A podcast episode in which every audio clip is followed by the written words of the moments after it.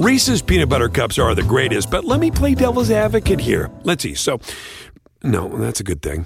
Uh, that's definitely not a problem. Uh, Reese's, you did it. You stumped this charming devil.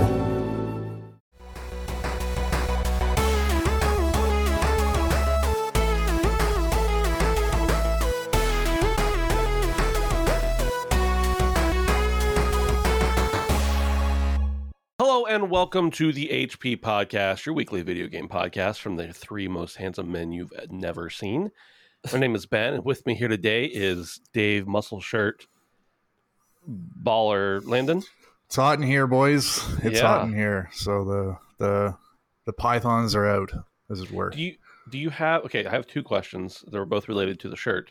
One is that the same shirt that okay? The last time I mentioned. Uh, okay, so uh, I never is- I never buy anything on vacation, but I was in Right. like a market in Cabo and I saw this and I'm like, that looks really comfortable. I love the color. I bought it. Now I wear it all the time. Like it's my like pajama shirt almost, but Yeah. it's hot as balls out. So yeah, that's why we're my, wearing. it. my pajama shirt doesn't exist.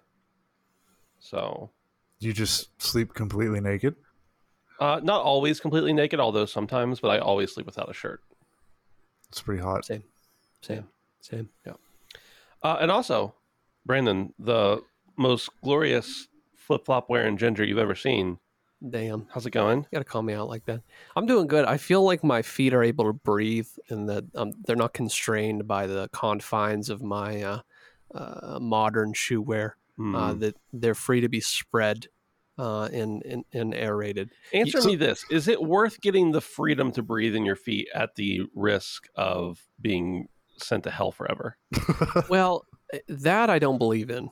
Um, just, just just straight off the top, let's Okay. just nix that. Right. Uh, and and and two, you were talking about your sock rubbing, and you're you're starting to create a complex. So between the muscle shirt, this is going to be the last time Dave ever wears a muscle shirt. no, he and- will wear it again. and when- I did this to him before. And It's not a Right. muscle shirt. It's like a tank top. Okay, same thing.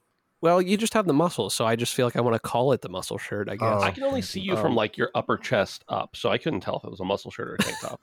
You know, So But, sorry, um, Brandon, are you wearing your flip flops?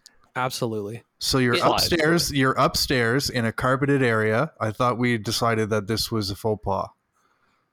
L- not at Dustin's house. not here, it. not here. Uh, But what I'm trying to say is that I literally thought about my shoe wear before coming here because I thought about literally Ben, you've instilled something in me. I'm I almost put on socks with sandals, which is almost as offensive. Yeah. Um, but I thought, you know, I'm not going to let this man get I to me. have I'm seen not you do it. everybody else. Ben's Ben's behind on the time. There are more sandal wearers potentially in the world than shoe wearers. Well, here's the here's the thing about sandals, or you know, any any shoes that expose your feet. There are some people like you, Brandon. You can pull them off. You're fine. Sure. Like your your feet are not offensive to me. I'm also not going to take a lot of time to stare at them. You could. I could, and it, it wouldn't be that bad. But Thank you. the the the danger that our society needs to realize about exposed footwear is that the few people like you who it's like that's not offensive comes with the risk of the many times more people who you never want to see their feet or even know they exist. True. And I know both of you right now are thinking of one particular person whose feet you never want to see that we won't talk about Oh anymore. no! I know at least one person's. Yeah. o- off the top of my head. Yeah. Um, And I, I want Sorry- Italian. sorry food. for the I want audience. Italian food now. I don't know. know. sorry for the audience who doesn't understand that reference, but just trust me. Uh, Oh, there are some individuals who should just never ever expose their feet in front of other people. Now, I'm all about like, you know, letting your feet breathe, and I think it is healthy to not wear socks and shoes all the time, uh, but not in public. Okay, Yeah. Okay. There, there's more of a danger to public health by those few people, and, and they are there are more bad than good. All I'm saying is is that you've conditioned something in me. The fact that I thought about it beforehand. Yeah. I don't know whether it's good or bad. I'm not. I'm gonna leave it up up for judgment here. But Yeah, I I- did. I was cognizant of my shoe wear prior to coming to this show today. Sure, sure. I, I haven't like pledged allegiance here, but I have to just put it out there that I'm on Team Brandon. I wear sandals outside without socks. Let's go. I have Birkenstocks now too. They were they were a gift from my wife Dude. last year, and they it's like changed my life. But Warburgs. I will say that like the first time I go outside in the spring or early summer with like sandals on, um, it does feel weird. Like I look at my exposed feet and I'm like, I haven't done this in like eight months. This is weird. It's odd, but then I get used to it. The other thing is, is like I've heard that whatever temperature your feet are, like kind of radiates throughout the rest of your body. It's like the reason I can't wear or, or choose not to wear in most cases um, shoes and socks in the summer because if my feet get hot and sweaty, of which they do get quite sweaty, then the rest of my body is just following suit. So, Dude, it's the extremities, man. It really is. Well, so here's the thing, though. I think I need to clarify something about this again. I am very much okay with letting your feet breathe. I think that, like, when I'm at home, I am almost always barefoot. If I'm on my porch, in my house, in my yard, whatever, you're going to be hard pressed to find me without shoes on. is it the tension of the on. sandal? It just it just makes the feet a little bit too enticing when they're No. kind of covered. It's like when I go to the store and I see people's feet next to the produce and I see how disgusting they are. Or when I'm walking around anywhere but a beach and see people's armpits and half their body in a muscle shirt. Uh, you know, Dave's body I'm okay with seeing, but you know, they're just there's you know there are some bad examples. I just I don't need that in my life. Now, do what you want in your own home, okay? And honestly, I consider this kind of our own home because we're Yeah. here so often and we're free to do what we want. Yeah. So I don't have a, have a problem with them here. But if I if I if you go somewhere and you're not wearing shoes that cover your foot, uh, I respect you a little less. Yeah. I'll tell you something. I don't know if it makes you feel better or worse. Um, I guarantee it's going to be worse if The- you're prefacing it that way. yeah. So, um, the covering of body parts and people will it, it is no deterrent from the disgustingness of humans. Mhm. Um, working in a food place, um, specifically, or in an industry that has a bunch of people, I've seen some heinous shit uh, that people have been able to accomplish with shoes on. Sure. um, you know, uh, people people taking cherries in the grocery store and putting their spit out pits back in the, with the rest of the cherries for someone else to pick out. and, Right. Um, you know, literally digging through huge piles of shit to then decide you don't want any of them after you've touched about two dozen things. Um, you know, there really is no end to humanity's disgustingness. Right, but all you're Um, doing is reinforcing my point that if there is one thing, like I think I tweeted several years ago that Congress needed to pass a law that people's feet could not be exposed in public. And what you're doing is is reinforcing people are disgusting, so why do I want to see their feet, which by and large, other than their genitalia, is oftentimes one of the least pleasant things to look at. You're just reinforcing it. People are nasty. Yeah. I just think no amount, unless we're going full bubble boy, no amount of covering can uh, can quench the human filth that is humanity. Okay. Um, Okay, uh, this is the last thing I'm going to say about this, though. Well, at least for this conversation. If I said to you, you said, I'm dying of thirst. And I said, I have two cups here, and one has like a little bit of poison in it and it won't kill you. Uh-huh. But the other one has a lot of poison in it. Uh-huh. Which one are you going to pick? it depends on how much liquid it is, I guess, and how thirsty I am. No, n- n- no, the one's going to kill you and the other one's not. It it depends what kind of day he had. Yeah, I was gonna say that's really kind of you're asking the wrong guy. Well, what I'm saying, the, the comparison I'm making here is life without flip flops and sandals is hot. even if there's a ton of disgusting people and they're doing disgusting things, Mhm. that's the less poison, Hmm, and the, the the feet viewing is the more poison. hmm. So I mean, it's still they're both bad, but Yeah. one you can like mitigate the risk a little bit. Yeah, but then you don't get those those beautiful car wreck moments when you can't look away from a foot that's a little bit snaggled, you know, in public. Sometimes you just got to look. You got to look it right in the in the sole of its uh, uh, bunion. We Ben, are you're not really, gonna get any- really in the weeds here, aren't we? Yeah, you're not going to get any movement from me. I've had a long day, people. Um, appreciate y'all bearing with us. The feet talk is coming to an end. If anyone does happen to have a foot fetish in the in the Discord, I'm sorry for all the foot talk. I didn't mean to make you a little nervous. They're but they're not sorry. They're just furiously jerking it right they, now. they might be in church. Who knows? Why are they listening to a podcast in church? I- it's, weirder things have happened. That's true. Speak, sorry, I, I just wanted that reminds me of something. Um, our most anticipated game of 2022, uh, Skull and Bones. While they were doing the Oh my review a couple of weeks ago, I made the mistake of opening the YouTube live comment section, and like at one point, there were two of the female developers who were on screen and they were wearing sandals. And Oh, the chat was freaking out because they could see her feet. Oh no. so I hate the oh. comment section in some place. Our what you're great, saying, but what you're saying is that Skull and Bones is the sandal flip flop of pirate games. Is they were just Quentin- interviewing the developers and she happened to wear sandals and I'm like, I, it reminded me that I, I'm on the internet and people are fucking weird. is is Ubisoft the Quentin Tarantino of uh, game developers? I think Maybe. that's I think that's accurate. Yeah. well, since this is a video game show and we've now segued successfully into video games, You're welcome. let's talk a little bit about video games. And I- I'll be honest with you guys, this week's a little dry. And you know, we're not the type of people who go scouring the entire internet to find every little bit of morsel we can talk about. We just find the things that are kind of interesting to us. The first one is that Hogwarts Legacy, uh, the game wrought with uh, distress and all sorts of uh, scandal, might release in early December. Now, this is a rumor, and this article comes from PlayStationLifestyle.net. It says an updated art book listing on Amazon may have dropped a hint about Hogwarts Legacy release date. In Reddit, in a Reddit thread, Amazon UK customers who pre-ordered the art and making of Hogwarts Legacy, exploring the unwritten wizarding world, reported that the placeholder release date changed from the book uh, from December 31st to December 6th, the latter of which is a Tuesday, and that's when games typically release. Additionally, users received emails from Amazon UK confirming that the book's release date had been revised to December 6th. Uh, so we don't really know. I mean, uh, Avalanche and Warner Brothers have not confirmed or denied this, but they have continually reassured that uh, the game getting delayed into next year is not true, that it's still on track to release this year. And we also know that, like, uh, Gotham Knights art book, which uh, is coming out the same day as the game, is confirmed uh, for that day too. So, like, the art book will probably launch the same day. Uh, you generally don't see art books released before the game because a lot of times they have spoilers in them, but it is possible, I suppose.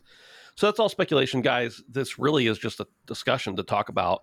I guess we can branch into many things. One, we can talk about Hogwarts Legacy. Two, we can talk about leaks and speculation and stuff like that. Dave, let's start with you. Uh, are, are you still excited, or have you ever been excited for Hogwarts Legacy? And what do you think about the the potential release date?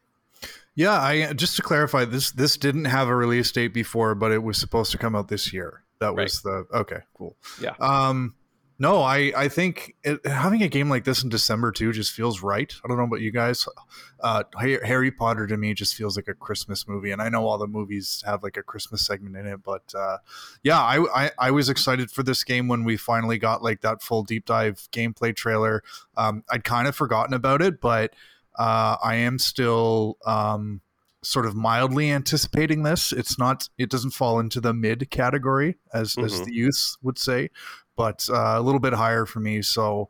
Um, yeah, no, I, I want to play this game. I think December is a good time too because of you know we it, it gives itself some distance from like God of War and Call of Duty and all that other stuff. So um, if this is the case and it is a December release, one, I think it's nice it's coming around, around Christmas and it gives us a lot of time to play other stuff. So I think this is a smart move if this is the case. So yeah, it's still it's still high on my list personally. Brandon, as someone who doesn't give a shit about Harry Potter, how you feeling about the game? Uh, I thought the gameplay was pretty interesting. Um, I think the dive they did earlier in the year was pretty neat. Um, I feel like this game has a lot of potential. I am slightly concerned about the lack of information we've got post that big reveal. Yeah. I feel like it's been completely radio silent since then, um, which makes me wonder if there's some issues. Um, but I guess we always wonder that when we don't hear anything, but that doesn't necessarily mean that there's problems. Um, I just feel like if you were really confident about something, it would be likely that you would want to talk about it more. But Sure. That's just me. Um, Harry Potter is one of those IPs that I guess they don't really need. I, I guess the studio isn't necessarily proven, but the IP itself will draw in people no matter what. Yeah. Um, so maybe they don't need the hype, but I feel like it would have been advantageous at this point with the end of the year lining itself up already to have had some sort of date and in such a weird way um, it be revealed. So I don't know. I'm not so. I kind of wish they would just put it out in the open if it's been leaked and just say so I mean, game companies do that often, but um, I don't know. I, I genuinely could see this getting delayed till next year. Um, I would not be surprised at all um, if it was delayed. So yeah, I wouldn't be surprised at all. I, I I have mentioned before that I like when developers don't announce a release date until they're sure. And like we just saw that recently with God of War Ragnarok, where it's they announced the release date and it's coming in a couple months. Now, of course, they screwed up and you know two years ago said it was coming out uh, last year. But regardless, I'm hopeful that by them not really announcing a release date, that means that you know every day we get closer to the actual release date instead of getting a release date and then it changing three times. But right. we'll see. We'll see. I'm I'm excited to play it. I don't know that it's. I mean, Avalanche has proven themselves to me at least. I'm sure that it's going to be a fun game uh, or a good game. I don't know if I'll like it, but I'm certainly interested to find out. And I like the I like the the Hogwarts world. Yeah. So for me, that's good. And I'm pretty sure I've asked this last time. We've confirmed it's not, not multiplayer, right? It's a fully single player experience. That's my Um, understanding. yeah. I'm pretty sure. Okay. Yeah. Uh, I don't think they've ever talked about any multiplayer pieces of it. I didn't so. think so. No. Brandon, that brings me to another question: Yeah. Is that you mentioned that you weren't really in, interested in the franchise, and Sure. you know that's a common thing with you. I mean, this is not a slam; some people just aren't. But like, you, you're not a Lord of the Rings guy, you're not a Star Wars guy, you're not a Marvel guy, Mhm. you're not a Harry Potter guy. What do you like? Um, I feel like sometimes things are made for the masses, and I don't enjoy things that are made for the masses mostly because they're they're oftentimes um, catered to people that have kids. You're an iconoclast. Yeah. So I like uh, blood, guts, uh, and swearing. Yeah. Um, and dark themes because a lot of life is dark. If you just take a look at history, Right. you could see that very quickly. So So you like Assassin's Creed, is what you're saying? I don't like Assassin's Creed. No, and even in some ways, I'm not saying that game isn't dark, but like Right. you're not chopping people's heads off, and I don't need that in a video game. I feel like there is a line that can be crossed sometimes. hmm Um, but yeah, I don't know. It's just something about like uh, the Age of Ultron and like all of the eh, like Marvel movies and stuff like that is like the epitome of consumerism to me. Like sure. like that is a package that everyone can consume, and that's great. But that doesn't speak to me at all. The uh, Um, the the thing about that, and I agree with you about it. They're catering stuff towards kids, but I think just specifically with Marvel, at least, uh, is that even 20 years ago, maybe getting closer to 30 years ago now, you were kind of a social outcast if you liked comic books or Yep. anything about them, any kind of superheroes. Right. And I won't go into the full story here, but I remember there was a guy that uh, we did not have a good relationship, and he used to mock me in seventh grade or sixth grade for having a, an Iron Man backpack. And I remember I knew the theater director, the theater manager, or whatever. And when Iron Man came out, I got to go, and they like let me go. They, they like told me to come when the show was starting, and I could get in first because it was a buddy of mine. And I got there, and that guy that I did not have a good relationship with was like had been camped out in front of the theater for like a day or two. Jeez. and there's just nothing like that vindication. So it went from it went from everybody hates this stuff to if you don't like it you're weird. And for me that's always one of the reasons that i'll enjoy it because it's just like i was one of the guys who liked it forever. Right. and then there was like that fulfillment of it for me. And it doesn't even matter if they're good anymore. I still like them so. Yeah, no, and even like like I watched the new Thor movie and they were like swearing in that, and there was like at, at one point he's like somebody stabs someone and gold comes out, so it's not blood, so they can get away with the PG thirteen rating, but it's like you can have blood in pg-13 can you? Yeah. Oh, that's lovely. you can have titties in pg-13 no Oh my if it's art Good. I think it's you can drop one f bomb or something. That's it depends on the way it's used you can get away with two unless they're used in a sexual context Oh, okay. Yeah. All right. there we go. I know, I know something Brandon likes. What's that? Annapurna. You love Annapurna. I do like Annapurna. but that's not really a franchise i guess but Well, yeah right, that's it's right. a thing he likes. Yeah. And see, that's the thing too about it is is is not everything is blood and guts, but like sometimes I feel like things look like everything. right And when an Annapurna game comes out, I, I- I feel like they have a knack. So I guess I like things that aren't like things that I've seen before, and that that kind of holds some intrinsic value to me. Sure. And I wasn't even necessarily referring to like video game franchises. I was Sure. just asking like what kind of but you're not really a movie guy either. Few and far between. I I struggle with media often. I feel like once I latch onto a specific thing, I kind of just like beat it to death. Yeah. yeah. Um, if you know what I mean. Uh, but I think I do. no, that is that's a good question. I've actually thought that a couple times about myself. Is very few things actually feel like something that genuinely interests me. Right. Uh, and I think that's more of a problem with me than a problem with uh, media. So Uh, I don't know. I don't know if it's a problem with you, but it's a thing. yeah, All right. Well, moving on to uh, problems. PlayStation has attempted to solve a few problems. This comes from the PlayStation blog. Says that quote since PS5 launch, we've been listening to your feedback and working every day to bring you more community requested features. Today, we're rolling out a new PS5 system software beta. This was last week, by the way, that includes 1440 support, game lists, and additional updates to enhance your gaming experiences and make connecting with friends easier on PS5. While beta access is limited to invited participants, our goal is to bring these updates to our global community later this year. If you're selected to participate in the beta, you'll receive an email. Yada yada yada. Um, so here are the features: new gameplay and personalization options. So that's 1440p HDMI video outputs, um, which is a nice thing because a lot of people play on monitors and don't have 4K. Or some people who do have 4K, it's not true 4K, so the 1440p is actually a better image. Uh, game list. This is an interesting one. In your game library, you can now create game lists, which make organizing your games even easier. To start, go to the Your Collection tab and select Create Game List. Choose games to add to your game list, then decide what to name it. You can have up to 15 game lists and 100 games per game list. All games under the Your Collection tab of your libra- library can be added to a game list, including disc, digital, and streaming titles. You can also add the same game to multiple game lists. Uh, we'll talk about that. Compare 3D audio and stereo audio. You can now listen to and compare the difference between 3D and stereo audio on the same screen, and then choose your preferred setting. Easier access to in progress activities. When resuming a game, in progress activities are often shown prominently at the top of the game hub to make it easy and fast as possible to get you back where you left off. They've got new social features, uh, a request share screen. So now you can ask someone to share their screen, which is nice because how many times uh, have you tried to share a screen with somebody and can't figure out how because they move it around all the time? Joinable game notification. When you join a party and a party member is playing a game, you can join. You'll now receive a notification.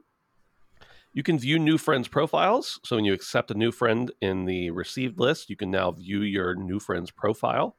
Send stickers and voice messages in GameBase, uh, which I've never really understood GameBase. They didn't mention this, but I also saw recently that they took out the accolades feature, or they're taking out the accolades feature because no one was using it. Uh, if anybody forgets, that's the thing where you can like play a multiplayer game with somebody and then like give them a pat on the back and say you're good at teamwork or something. Oh yeah, I got I got I got a couple of those. I because I, saw this news that accolades and I'm like I remember that being announced, but I have no idea what it is. Yeah, Did you guys ever get one of those?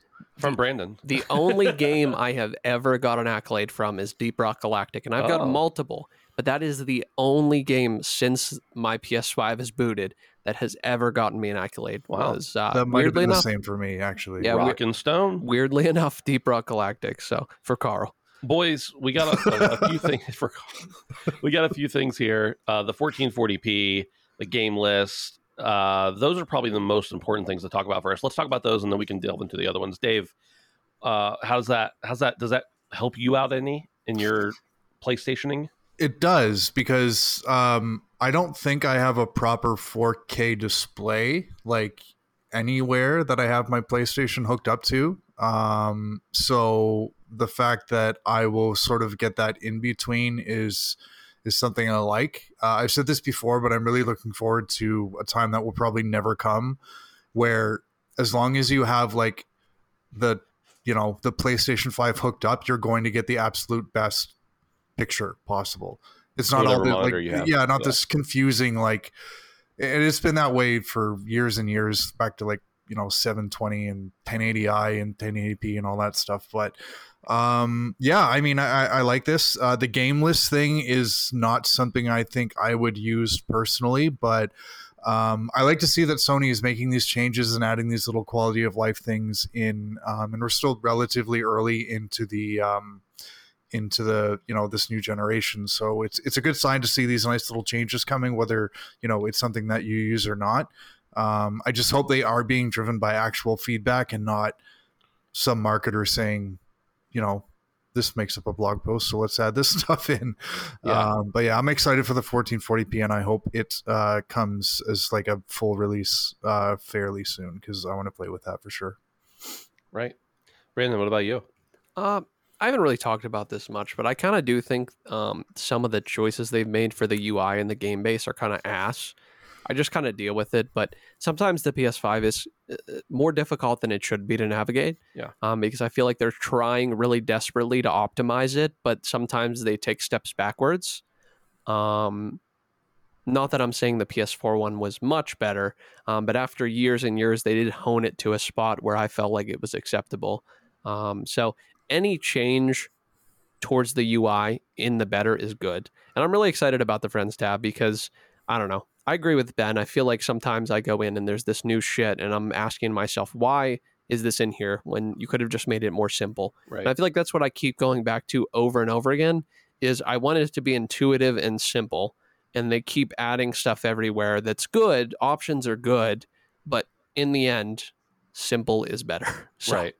um, this is good. Um, I I have a 4K TV, so I'm not really super intrigued by the 1440, but I think it'll be good for a lot of people. Uh, clearly, it's a it's a problem that should have been taken care of. A while Yeah, I mean, so- frankly, the console should have launched with it, but since Yeah, it didn't, that's nice to have it now. Yeah. For me, the 1440p is actually kind of big because I have a 4K TV, but then I have a 1440p monitor. Uh, that's actually a decent sized monitor. It's at my desk. It's it's one of my computer, one of my three computer monitors, and I have played my PlayStation at my desk several times, and would like to keep it there because you know I have kids, I have a family. I have to sometimes choose what games I want to play based on who's around. Like, uh, for instance, I was thinking about bringing out my. This is a little unrelated, but bringing out my uh, PlayStation TV and playing God of War, the original, uh, on my living room television. I'm like, well, uh, I never know when David Jaffe's going to put an extra titty in there or something, so I don't really want to play this in front of the kids. Kid, kids, you Uh, got to go to the bed. I want to play this sex mini game for two hours. yeah, exactly. or three. Try to beat my personal record. Um, so it's nice because I've not wanted to play my PlayStation on my on my very like it's an expensive, very capable monitor, 1440p, and I don't have a 4K computer monitor because I just don't want to put that much. I mean, my my system can handle it. I just don't need it for what I do usually. So anyway, the long story short is the 1440p will be a nice thing because I'll feel less bad about putting my PlayStation at my where my computer is and being able to play it there. The game list, I'm the kind of guy who I play a game and then when I'm done with it, unless it's like a an ongoing game that I'm going to play or multiplayer or something like that, I just delete it off the console. It's gone. But this sounds like if you can literally have hundreds of games per game list, I'm wondering if you're going to be able to put games in there that you don't even have on your system currently. Like, for instance, how many times have you been like, well, I want to play a game. Let me look through my game library. And you look through and you're like, I have hundreds of games here, many of which I've never played, but I don't know which one to pick. Well, with the game list, maybe I could like throw five or 10 in there. And like when I'm looking for a game, I'll be like, okay, this is a game I know I want to play. So I can hop in and play it instead of being overwhelmed by all the choices. Kind of like um, Xbox's play later thing. You could select a game and add it to your play later list, which I also don't utilize as well as I should. But anyway, so that's kind of intriguing to me. Uh, the 3D audio and stereo audio is only partially relevant to me because I think we all know that 3D audio is better. Uh, so, you know, it is what it is. Um, I agree about the social features and stuff like that, but overall, I think it's good that they're adding these features. I just don't know why it took them so long. I guess. If you're an athlete, you know the greatest motivator of all is the fear of letting your teammates down. After all, a team is only as good as its weakest link. So you owe it to those wearing the same jersey as you to be your best every time you step on the field. That's why there's no vape in team. When you vape, you can expose your lungs to toxic chemicals that can damage your lungs. If you're a step behind, the team's a step behind. Brought to you by The Real Cost and the FDA. Reese's peanut butter cups are the greatest, but let me play devil's advocate here. Let's see. So, no, that's a good thing. Uh, that's definitely not a problem. Uh, Reese's, you did it. You stumped this charming devil. Okay, so moving on, talking a, bit, a little bit more about PlayStation here. Uh, this comes from pushsquare.com. They're based in the EU, by the way, so these numbers um, potentially are somewhat EU centric, but it says that nearly 80% of all PS5 and PS4 games are bought digitally. And that's a big increase over the previous quarter. Quote, physical enthusiasts should probably look away now because Sony has revealed that 79% of all PS5 and PS4 games sold during its latest fiscal quarter were for the digital version. Now, they say all, so maybe this is including all regions, not just EU. This represents a dramatic increase for the start of the fiscal year 2022, a 13% boost over fiscal year 2021 to be exact, when two thirds of games were purchased digitally. In Q1 of 2021 fiscal year, digital purchases stood at 71%. The two following quarters saw a percentage drop to 62%, and then it returned to 71% for Q4. The beginning of fiscal year 2022 sees the statistic at its highest ever of 79%. Interestingly, the amount of monthly active users on PSN dropped by 4 million across the latest quarter, suggesting there are fewer people using the service, but more of that user base are taking the digital route. Um, Dave, you're not much of a physical guy, so I'll go to Brandon first. Brandon, you and I, we like our physical games, That's- and that's right. many of our our fathers before us also enjoyed their physical games. You know, uh, so we're just carrying on the tradition here. How do you feel about the rise of digital game purchases? And I mean, this has been going on a long time, but this is the highest we've ever seen it Right. we know um, I'm editorializing a little bit more than I should probably, but we know that there were fewer uh, digital consoles sold.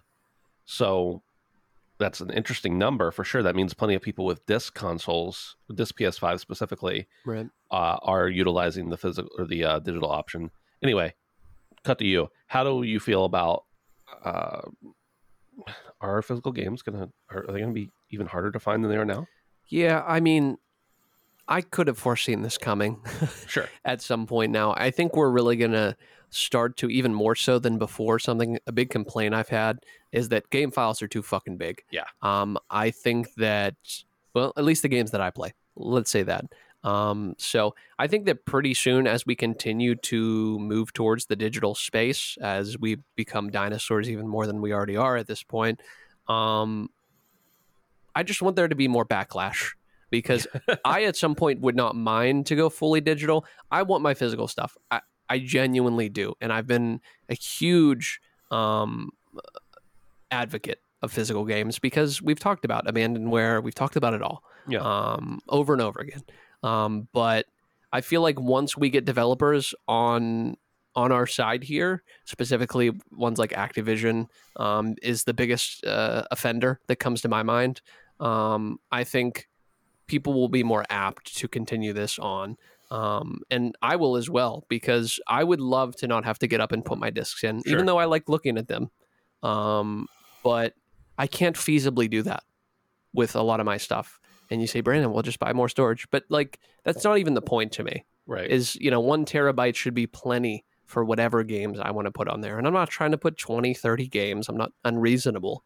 Um, but I feel like there has to be some turning point for digital games, uh, specifically really, really highly commercial digital games. Yeah. To where even games like Assassin's Creed Valhalla, I'm positive is probably pretty big. Yeah. We're probably talking like 80 gigabytes if I had to guess. So like that's just a lot of retail space.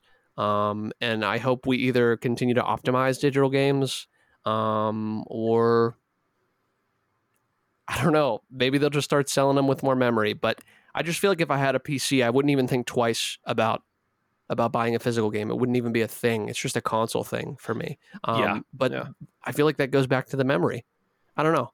I'm constantly struggling for space on my hard drive, and um, I probably should just buy something. But I've been holding out on principle, um, and that's my own fault. So well, something you said there resonated is that if it's a game that I want, I'm like, oh, I'd like to own that physically. Yeah. That makes a decision for me a lot of times, unless it's like a, an exclusive to a to PlayStation. That makes the, the decision for me on whether or not I want to purchase it on Steam or Epic or whatever, or on PlayStation. Because like Ghostwire Tokyo, I knew I wanted to play, but I was like, oh, that's kind of a game I'd like to actually have. Yeah. I'm not going to buy it on Steam because then I won't have it. Even though I literally like the games I bought in what was it, 1997 or 8 on Steam or maybe it was slightly later than that. But whenever I started my Steam account, uh however long I've had Steam, I've been getting f- digital games and haven't Haven't- haven't thought about it. haven't thought Right? about it. It doesn't bother me. Right. But I think it's the fact that the option is there for me. So if the option is there, I want physical most of the time. Right. Uh, Dave, you're a you're a digital guy. You're you're mostly or maybe even all digital guy. You've got a digital PS5, no disc slot in it. How's it feel for you?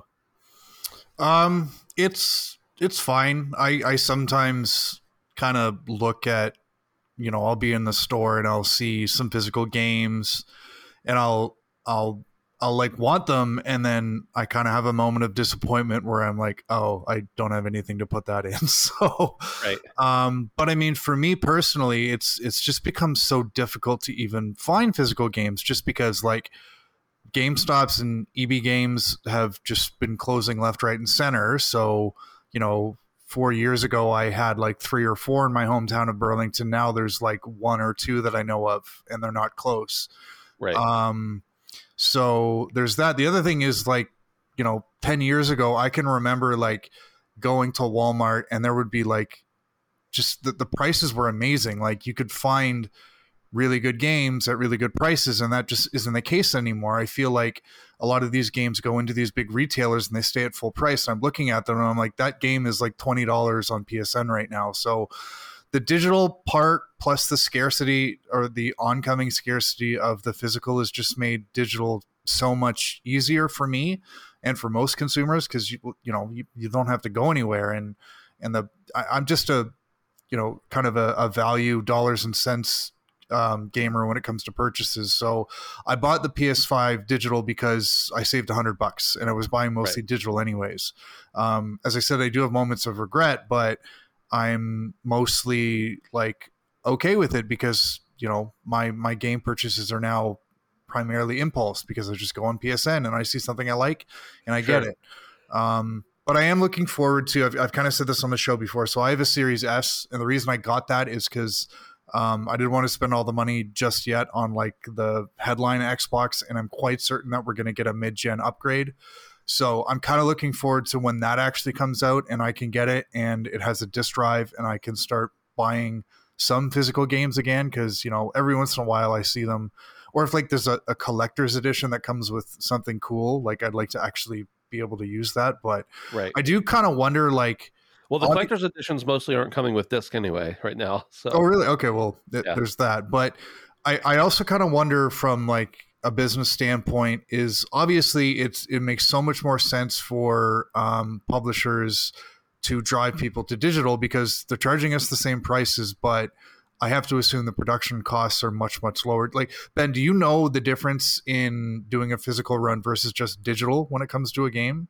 I don't know if it's Um, significant, but I would assume it is. on a grand scale, like a like a let's say a AAA release, I don't know the exact cost uh, or even like what percentage, but I can tell you that I mean obviously you're going to pay your 30 plus percent to the platform holder, uh, no matter where you sell it, whether it's on uh, physical or digital.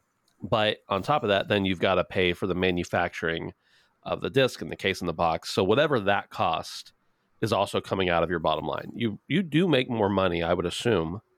I have to you, you, just by process of elimination, you have to assume you make more money on digital sales than you do on physical sales.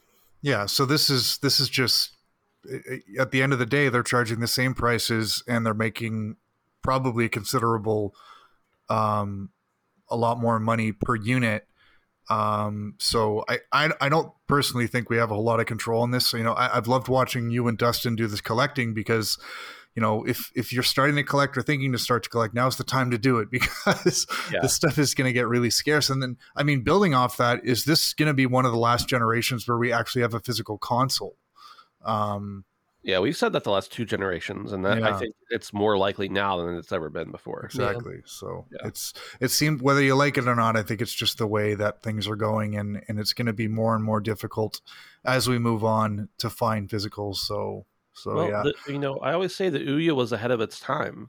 It was one of the first all all digital consoles. You know, it's just part of what's coming. And let's be honest, the physical games have been dead for a long time. Look at the boxes; it's a piece of plastic with the disc wrapped inside. So And the disc only unlocks the digital download. yeah, yeah, Yeah, we So, know that, but it's still like I still like seeing it. I still like seeing Yeah. it. Yeah, Yeah. exactly. I don't know. I will say that uh, my real thought in all of this is this: this is a giant conspiracy for Sony to have more sales because they just came out with their own NVMe drive that they approve. Uh, so really, they just want you to buy their hardware for your console to expand your storage, and that's the end of it. It's a conspiracy. I called Alex Jones. He agreed. Oh my god. Yeah. So Credi- credible source. broke this one right open, guys. Uh, while we're on the topic of uh, PlayStation and sales in general, we'll go to this from Eurogamer, and we've been talking about this off and on a little bit, and we don't need to spend too much time on this, but PlayStation 5 sales are largely flat as game sales fall. Sony is still to see its promised acceleration in PlayStation 5 production, the company's latest financial results show. During the three months ending 30th June, that's June 30th for all you Americans out there, Sony shipped 2.4 million consoles, only a slight increase on the 2.3 it managed during the same time last year. This contrasts with Sony's forecast for the year, during which it expects to sell 18 million consoles compared to the 11.5 sold in 2021. Um, I just clicked the button and the whole article literally just disappeared off my screen. Uh, oh no, I'm, I'm at a bad spot here. I can't I can't get it. Uh, Sony has three remaining quarters to shift 15.7 million consoles, et cetera, et cetera. 2022 has now seen the launch of Horizon Forbidden West and Gran Turismo 7 with God of War Ragnarok and The Last of Us Part 1 set to arrive this fall. They said autumn, I said fall. Sorry, Eurogamer. During the past quarter, Sony shifted 47.1 million PS5 and PS4 games, down from 63.6 during the same time last year. PlayStation Plus subscriber numbers are at 47 million, up 1 million from this time last year, though down 100,000 from the last quarter. Uh, as the cost of living, living crisis bites, have some users decided to end their subscriptions. Uh, so, all in all, game sales are down. And there's a lot of things we can factor in here we could talk about. We've got, you know, they're down, but are they really down from pre pre pandemic? Because we know that sales went through the roof during that time where we would all, we were all very much in our homes finding needing to find things to do. New people were discovering games. Stimmies. Stimmies, absolutely. Uh, we know that people were uh, more unable to find consoles, and now that it's been out almost two years, there's less of a drive for consoles because either people have them or they've moved on to something else. And we also know that there's not a whole lot of games coming out right now. At least there are a lot of games, but not these big tentpole games that we think of for like you know the, the game awards and stuff like that. They're they're they're smaller, you know, filler games that are coming out right now. So, Dave, are, should we be concerned about the fact that game sales are down for the first time in a while, and Um, and subscription sales? I, I don't think so. I mean, as you sort of echoed there, we're sort of in a bit of a recession. Um, these things have been quite hard to find for a long time, so some people may have just checked out. Um, I know it's easier to find PlayStations now than it was before, but I think there just really hasn't been enough to coax a lot of people into um, getting, you know, that next gen system. And we have to remember that Sony had a pretty specific strategy to launch their headline titles on both PS4 and PS5. Um, so, like, a lot of people just don't even need to go out and get that console because, um, you know, they've been able to play it on their older generation systems. I hope that starts to change next year because I personally am getting a little antsy waiting for like real, true next gen stuff. Yeah. Um, but yeah, I'm not surprised to see this. But um, as we know, holiday is where things really pick up and we've sort of seen a resurgence of like big game releases in the early part of the year too and i believe that's part of their fiscal year as well so i mean even january to march is a time where you can see a lot of movement so um, Sure. i don't think we need alarm bells yet but uh, i personally would like to see a lot more you know next gen exclusives um, you know i've already bought the next gen console but i know if i hadn't then that's probably what would drive me to to make that decision finally so Yeah. time will tell i suppose Brandon, are you buying less games now? Yeah, but not because I want to. Right. yeah, I just think I'm just gonna echo what Dave said. Um, it's been kind of a dog shit year for video games. Um, games like Elden Ring have held together the fibers of this lackluster game year. Um, it certainly won't go down in any sort of history books as one of the best, even if individually there were some amazing titles. I feel like as a whole, uh, it's been very weak. Um, that partnered with a general uh, fear and or lack of money amongst most of the world. sure. Um, you know, what are you going to get there? So Well, we're not in a, re- in a recession because they've changed the Well, definition clearly. now. So yeah, Yeah. Whatever the fuck you want to call it. Me no money. That's what I want to call no it. No money, things cost more, no games. gas too high. Yeah. Um, but no, no, I don't. Gamers will rise up in the end, um, digital and physical alike, um, and so I have no uh, no worry in my brain, Yeah. at all about this. For sure. So All right. Only one other real story that I have, and then Brandon, you have something too. Um, this is just a very brief thing. Um, deadline reports that Tomb Raider rights are up for grabs after MGM exits, and they're planning to recast Alicia Vikander, um, which is a crying shame because, well, I mean, we know why. But uh, so basically, MGM no longer holds the rights. This is for the film franchise, by the way. This is not for games. Um, although the games are trading hands here soon too. And Alicia Vikander is no longer attached to the sequel. Uh, guys, video game movies, they're going crazy right now. Specifically, you know, we're looking at potential new Tomb Raider movie stuff. Dave, are you a Tomb Raider fan? Are you are you a fan of video game movies in general? And is this uh, is this a good or bad thing? Um, I could care less about this franchise in particular when it comes to movies. I love the games, I always have, but I don't think um I've I don't think I've watched any of the movies. Like the Angelina Jolie movies just look so cringy and corny to me that I I never even touched them. Uh, the You've Alicia, them. yeah, the, the reboot seemed cool, and my wife actually went and saw it with a friend. Um, Okay. and I didn't go, and I was expecting her to say big things, but even she came back and she was like, "That movie was so meh." Really? Um, so yeah, I don't know. I, I don't really have a, a whole lot of um, great experiences with video game movies that, and I'm sure a lot of people are like that. So yeah, I. Right. It's neither here nor there for me. Sorry, I know that was a very um, No, that's good. a very uh, ACG response to that, but uh, oh my god. Brandon, your thoughts? Are you so we've talked about you know you're not a big fan of franchises and movies and stuff. What about Tomb Raider? I've talked before about uh, my issues with video game movies. Uh, Um, I think that they they just don't end up being pleasing in the end. Yeah. Um, and I think they're a big bet. Um, so I'm not surprised to see things changing hands and maybe things not happening at all. I'm not any any sort of upset about it though. Um, if I was interested in a video game IP, I would just play the fucking game. Right. Um, so yeah, I don't know. Tom Holland's great, but I didn't need that movie. sure. You know Yeah. what I mean? So, um, yeah, good riddance, I guess. Yeah. Sorry to see a good series. I mean, Tomb Raider, obviously a legendary IP. Right. Um, potentially in some some difficult waters, regardless of the the medium. But um, it'll all work out. Who would be a good Laura Croft? That's maybe that's not even a question for us. Gal Gadot. Oh, okay. Yeah, definitely. All right. Somewhere So- Phil. Somewhere Phil, just like his spider senses kicked in. I know he loves Gal Gadot. he does. so- Yeah. Brandon, you had a little story to talk about. Yeah, no, I just thought I I just found it interesting. I'm not really going to go into the article um almost at all. I just want to kind of riff and see what you guys think about this. Yeah. Um, now this was a couple days apart. Um, I'm seeing this stuff of Sony talking about the acquisition of Blizzard Activision. Uh-huh. So they're saying that essentially they came out and was like, yeah, there's really no bigger series than Call of Duty. Well, so let me just put a little preface on this for you. Sure. Uh, this was in the filings for the SEC and some other everything.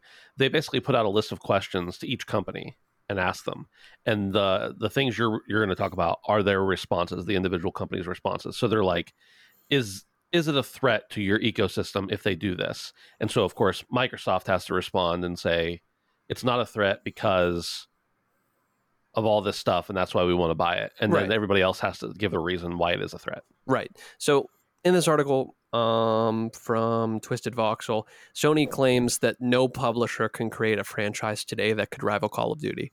Um, so that's pretty much the long short of the entire issue here. Yeah. And I found that very interesting and very, I agree with this take. Yeah. I do. And most people that know anything about video games should. And it's very self aware of Sony to be like, look, we've got Horizon, but it ain't shit compared. To Sure. Yeah. I mean, look, literally just look at the numbers. Right. Um, and then I'm seeing this new thing today that um, Microsoft defends Activision Blizzard acquisition and claims the studio um, has no must-have games. Yeah. Um, and wording it in that way is obviously very subjective and ambiguous on purpose. Must-have is different for every individual. Right. But honestly, I this is such a bad take from Microsoft. I mean, honestly, I feel like Sony was very much in their place, and I agree with you, Ben. They can acknowledge the the the bear in the room that is Call of Duty, that is World of Warcraft, that is uh, you know Blizzard in general. If you take a look at all those, King isn't Yeah. King a part of that? Isn't that Candy Crush? Yeah. I mean, come on, man. Yeah. You know, so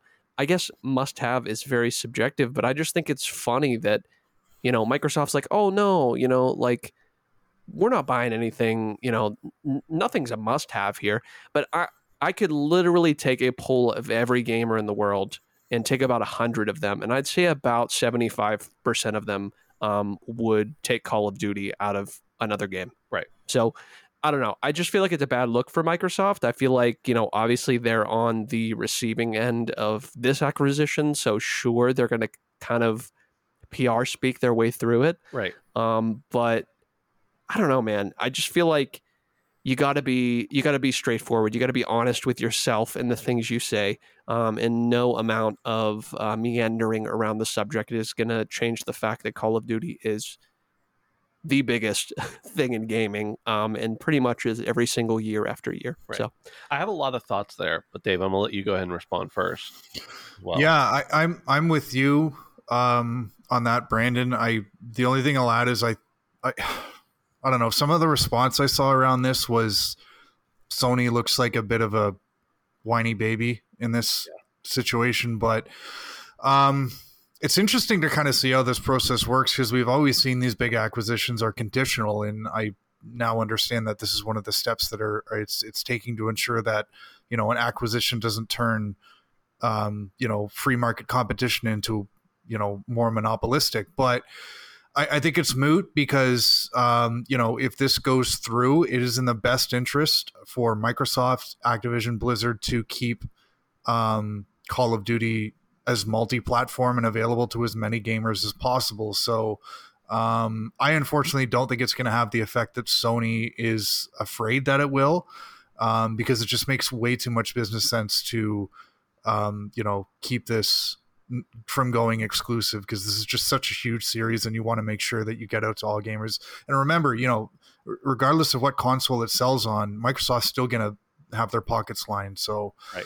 so yeah i mean uh, that's all i think i have to add to that but uh, it's it was definitely an interesting and weird story uh, Yeah. that broke So I guess a little bit of the nuance gets lost in these kinds of filings that then get picked up by video game outlets. And the reality is, this is all a song and dance. It's all a pony show because, you know, the the trade commission has to ask these questions because they're really investigating monopolies and unfair advantages and stuff like that.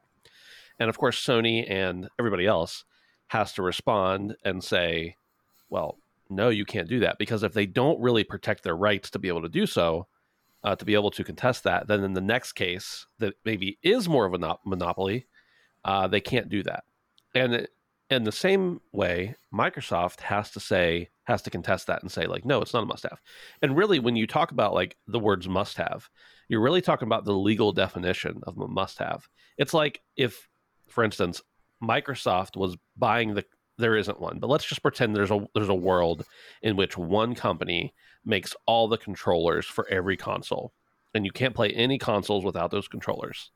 And Microsoft's buying them, and PlayStation's like, hey, uh, if they buy them, they're they're buying the rights to a must-have thing. And then Microsoft has to say, like, yeah, they're literally must-haves. You're, you know, they don't really have a leg to stand on there because you really are taking away something that is quite literally a must-have. So when Sony comes out and says, like, Call of Duty is a must-have game, and I don't even know if they use that exact language, but when Microsoft responds, what they're really saying, they're not saying like, "Oh, our games aren't that consequential." What they're really saying is, this is not jeopardizing or creating a monopoly because you don't literally have to have Call of Duty in order to play on PlayStation or Right. to- for a PlayStation to be functional. Right. So I agree, it's a bad PR look, but it's really all just legal speak, and it's really just like I said, it's a song and dance. It's it's a, you know, it's just a show for everybody.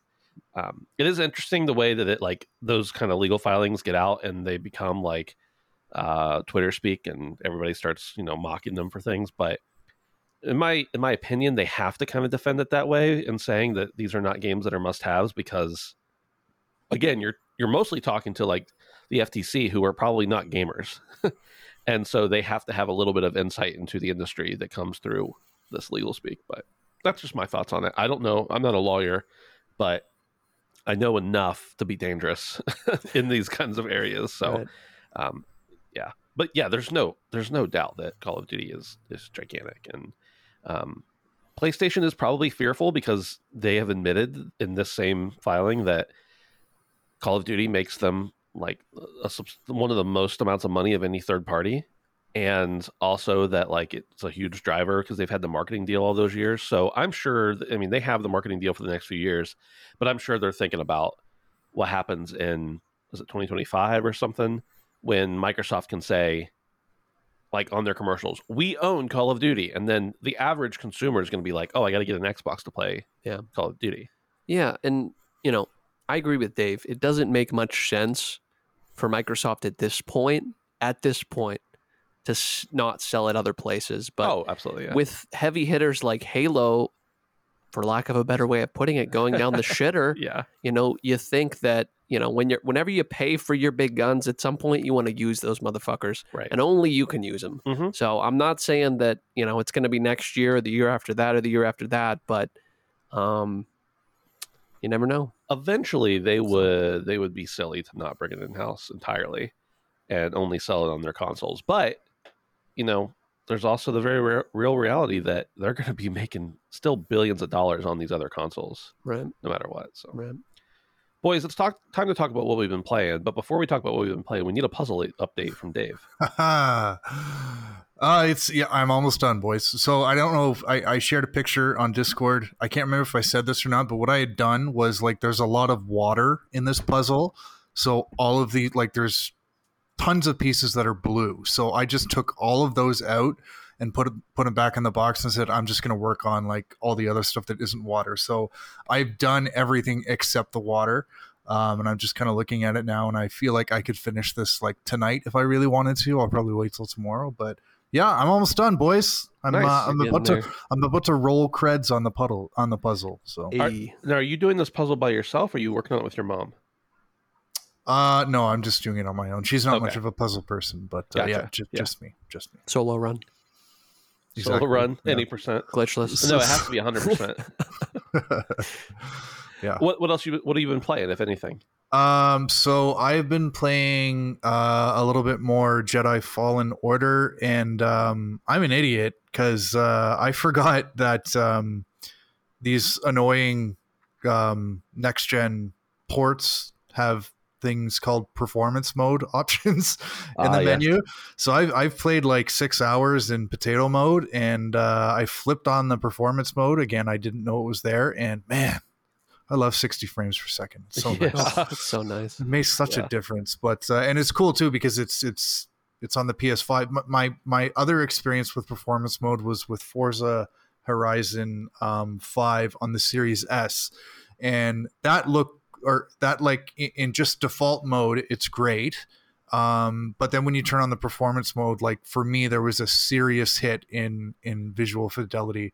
Uh, Yeah. Frames were great, but so I kind of shied away from it. But anyways, um, so yeah, still working on that, having a lot of fun with it. Um, I also played um, uh, Shredder's Revenge a little bit this week. Oh, Um, nice. Is Yeah. that what it's called? TJ's Mutant Ninja Turtle Shredder's Revenge.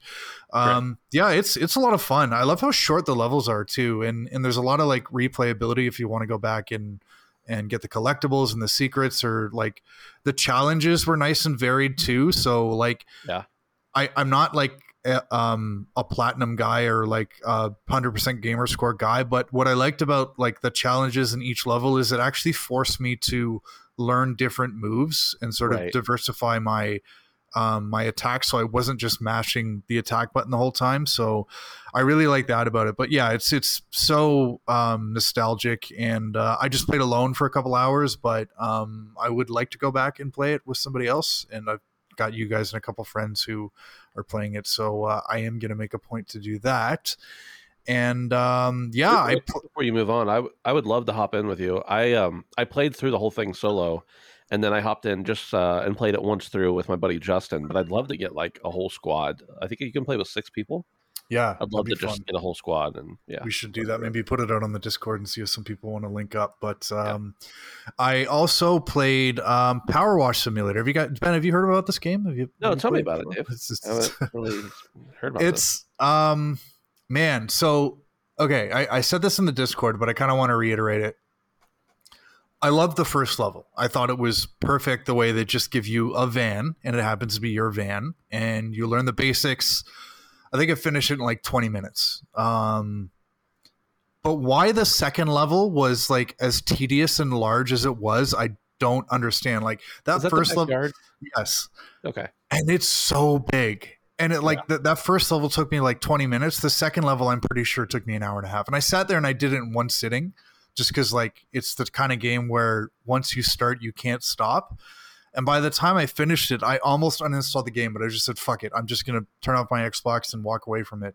But then i couldn't stop thinking about it. Oh, I wanted to go back and clean some other stuff. So I jumped back in, I played a little bit more, and I think that was kind of enough for me. But the other problem with it is is like Ben, the way you were talking about it last week or the week before when you know you were saying it's sort of my shut off game. So I'll just sit there, put on a podcast, put on Twitch, and just power wash.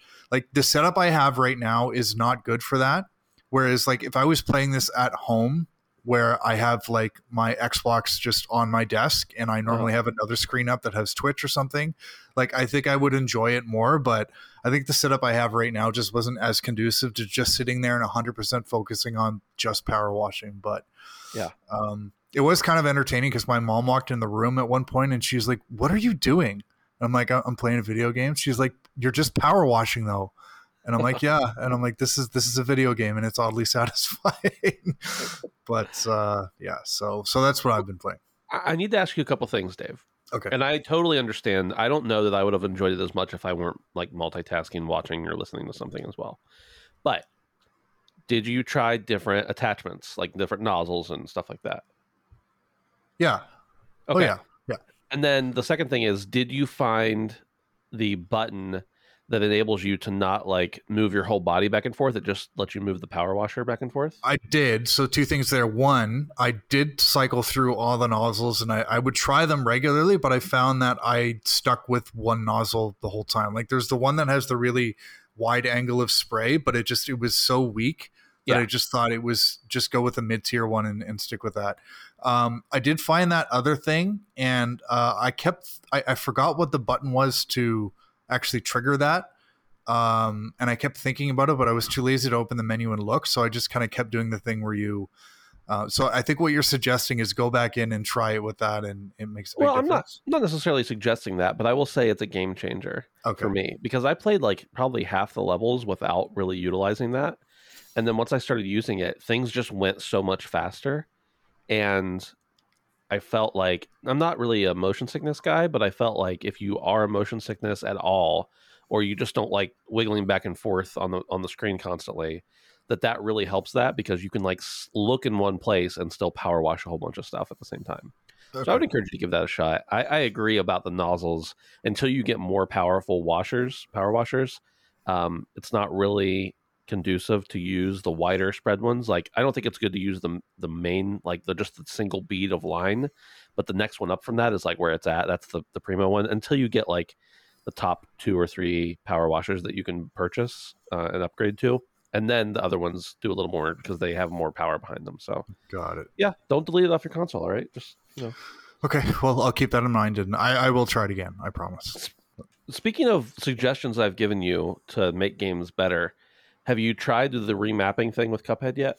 No, I haven't played it since we talked Okay. about it. So I'm, um, I I'm, I've been really anxious to hear about how that goes for you to see if it's because actually my son, who's already pretty good at it, on like a regular controller. Like he's played Cuphead on on the Xbox a ton, but he wanted to buy it for Switch so he could play it like with without hogging the TV. Or actually, I kind of told him like you're hogging the TV from your brother. He's not, you know, whatever. So he wanted to buy it on the Switch. So I split the cost with him because it's on my account. So we're worth it. And he was having a hard time, and I was like, switch the switch the controls to the way I had them on the TV. So I I switched them around for him, showed him how to do it, and he was blasting through levels uh, faster than he had been. So I So again, definitely it's, it, it's it's put parry on right bumper or right trigger. uh, either one, whichever you're more comfortable with. I just think that having either parry or jump on a button that is not a face button, so you don't have to move your thumb Okay. uh, to do one or the other, is the better move. Whatever feels more right to you, I think is the. You know, it's it's just silly to have all those buttons on a on your fa- on the face when uh, you have to do things so quickly and like almost without thinking about them at certain points. Like you just have to be able to do it. So to be able to move your thumb from one place to the other is going to cost you in the Got long it. run. So yeah. okay, cool. Yeah. I will let Alright. you know. All right, let me know. Brandon, I know you said you've had a bit of a lackluster gaming week, but I know you've been playing a couple things. What are they? Yeah, no, I I'm in a bit of a lull. I feel like a lot of the games I've been playing, I'll play for a little bit, and I'm not getting the serotonin I need to continue to play. Yeah. Um, so, and and that's once again, I've said this multiple times, but that's more of a problem with me. Sure. Um, I've been playing a little bit of God of War Ascension. I think that's my biggest sticking point is that I don't like that game. Um, but I've put enough hours to be most of the way through it, and so I've struggled to complete it. Um, I'm looking forward to going to God of War 3. I think I'm going to like that a lot better. Yeah. Um, kind of sticking to the original formula a little bit closer. Um, but I'm continuing to play Stray.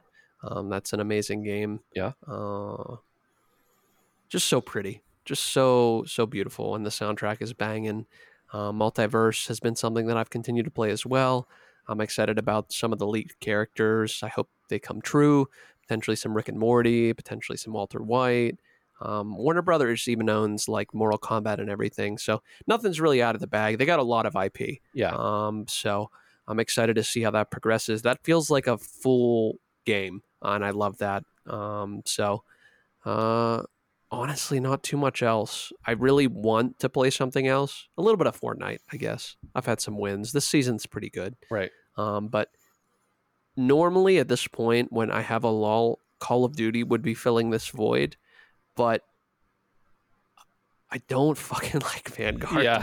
I re- I really don't like that game. I just and it's not bad, but I don't know. I recently saw something from I don't know if you guys know who Scump is. He's a Yeah. professional player. Mhm. He was talking on a podcast and he was like, "Yeah, literally every time I go in the game in like like post Cold War, um, which I guess is just Vanguard at this point, he says it feels like almost every time I play the game, it feels different." Yeah. and that is my biggest problem with everything. Yeah. So, um, you know, I I get they've they've honed this craft of perfectly balancing, haha. Um, but uh, you know, it just it's not intriguing, and I'm not going to put all my all my baskets into Modern Warfare, all my eggs into Modern Warfare's basket, but I'm gonna leave might it, save the day. I'm gonna leave a couple out. Yeah. So Cool. Uh, for me, I've been playing a couple things you've been playing. I played a little bit of Fortnite. Um, uh, so I was streaming with a couple of friends, and the one friend was she was like, "There's no way I'm playing any more Sea of Thieves tonight. I just can't." So, uh, to to my chagrin, I switched off of Sea of Thieves. We switched over to Fortnite. Played a little bit. Uh, we won a couple, but got our asses kicked mostly because squad mode is just tough for me. I'm just still not that good, and, and it's fine because I don't play it that much. But I, I still enjoy hopping in, especially the no build mode. I don't think I could ever go back. To the Yeah. build mode. yeah, it's just not the same. The skill ceiling is too high, and Yeah. I, I really don't like it enough to put put that effort in. I don't know about you. Well, I mean, I think that's why we kind of quit playing when we did uh, back in the day. yeah, and I liked it for the time being. It's Right. just like at some point when you never have stopped building since the beginning of the game, Right. It's like, yeah, you're better than me. I get it. Yeah, you know, exactly. I might have a better shot, but I guess you could build a wall. Um, I don't have a lot to elaborate about on this, but you and I did play some MultiVersus last week, and I played it a couple times um, with you, and then once by myself. And uh, I'm not a huge fighting game guy. I know you are, but uh, multiverse is a lot of fun. It's free to play. Uh, it does seem like there's some some gimmicky stuff going on with um, wanting you to purchase things. So that's a little bit disheartening. Yeah, although I did find that there's like a daily bonus if you win a single match within 10 days, you can get a free character. So, Oh, Yeah. Oh shit. Well, either way, it's um it's fun. I like Yeah. it. It's Yeah, no, it's definitely good. It's definitely great for free to play. It's one of those that I could see leaving installed and hopping in just for like a couple matches a week or something. absolutely. Uh, I've got kind of a long lineup here, but not really a substantial lineup, I guess you could say. The Lost Vikings is a game from like the early 90s that was originally on mm, DOS and Super Nintendo, I think, and then they did a Lost Vikings 2. Uh, it was Blizzard. I had forgotten about this until I saw the cart at a retro show I went to. And I didn't want to buy it for the original hardware, although maybe I will uh, eventually. But it's a game I played a lot as a kid, and my dad and I would sit and play it. Uh, and he'd help me out. Basically, you're three Vikings and you each have different abilities. One is uh, able to jump, one's able to use a shield and like float, and the other has a um, like float when they're falling, and the other has a bow and arrow and a sword.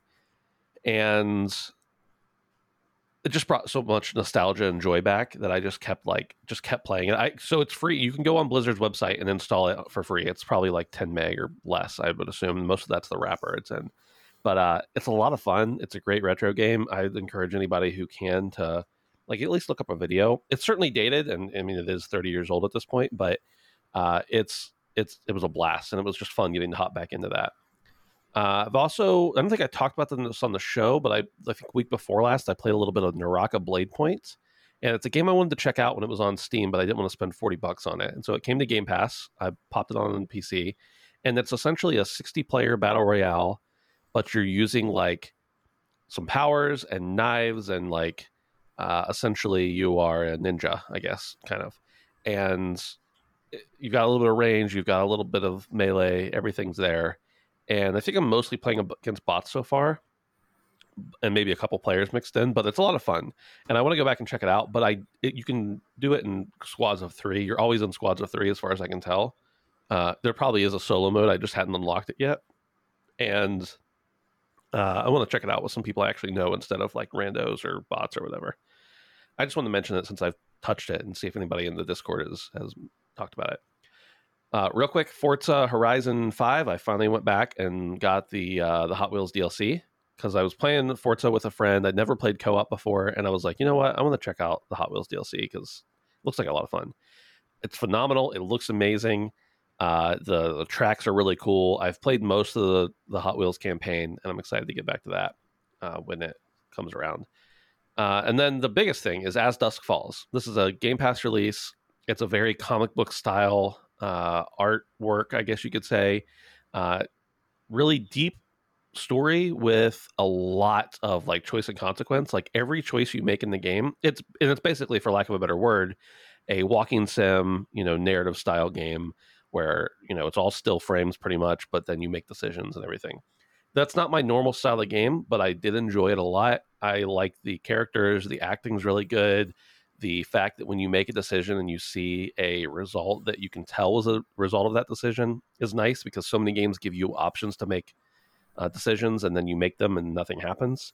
And then it also has the like Detroit Become Human style branching paths at the end of each level or each chapter uh, which is super cool. So it's on Game Pass. Uh, even if it's not your style of game, it maybe give it a shot. Um, it's really well done, and hopefully they uh, they do a little more and maybe even add a little more uh, to the art style, to the to the presentation style. The art's beautiful, but the presentation is just you know still pictures pretty much. That's not my that's not normally my style.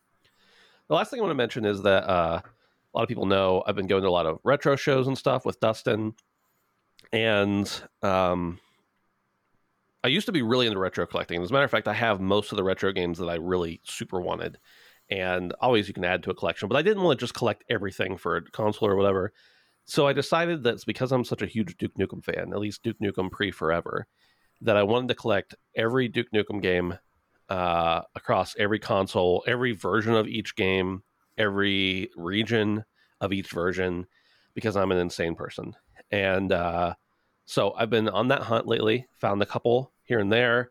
Um, found some that I that were you know overpriced and didn't buy them at a show last week. And Brandon was with me there. Yeah, yeah, it was, And- good. it was a good time. Yeah, it was a good time. but I, I just wanted to put that out there. If you are uh, if you are listening and you're in the Discord or wherever, if you can get a hold of us and you happen to have some old games lying around or whatever, I will gladly pay you for them. Uh, of course, they got to be reasonably priced, but um, I'm looking for pretty much anything Duke Nukem. If it's related to Duke Nukem, I I, I want to collect it. If it's a game, if it's a action figure, if it's a poster, if it's a strategy guide, let me know what you got, how much you want for it, and we'll work it out. So that's pretty much all I have. That wasn't really what you've been playing, but that was just kind of I have been play. I did jump in and play the original, original, original, like 1991 Duke Nukem, um, just for fun the other day, just on DOS. Uh, just like downloaded it for free off a shareware site or something. So, and that's how it was originally presented too. So it wasn't like I, I didn't pirate it, but I would have. I don't care. so that's about it for me. Yeah, that's it, man. That's it, boys. For for having nothing to talk about, we talked about a lot there. I know. That's always how it go. always goes. Mhm. So that's all right. I mean, we we try to keep the show around an hour, and sometimes we fill up uh, 15 minutes of it with foot talk, and that's totally okay. Yeah, I mean it.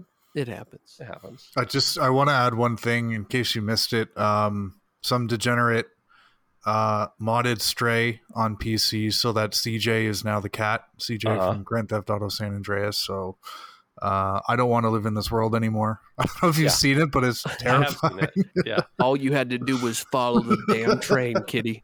Meow.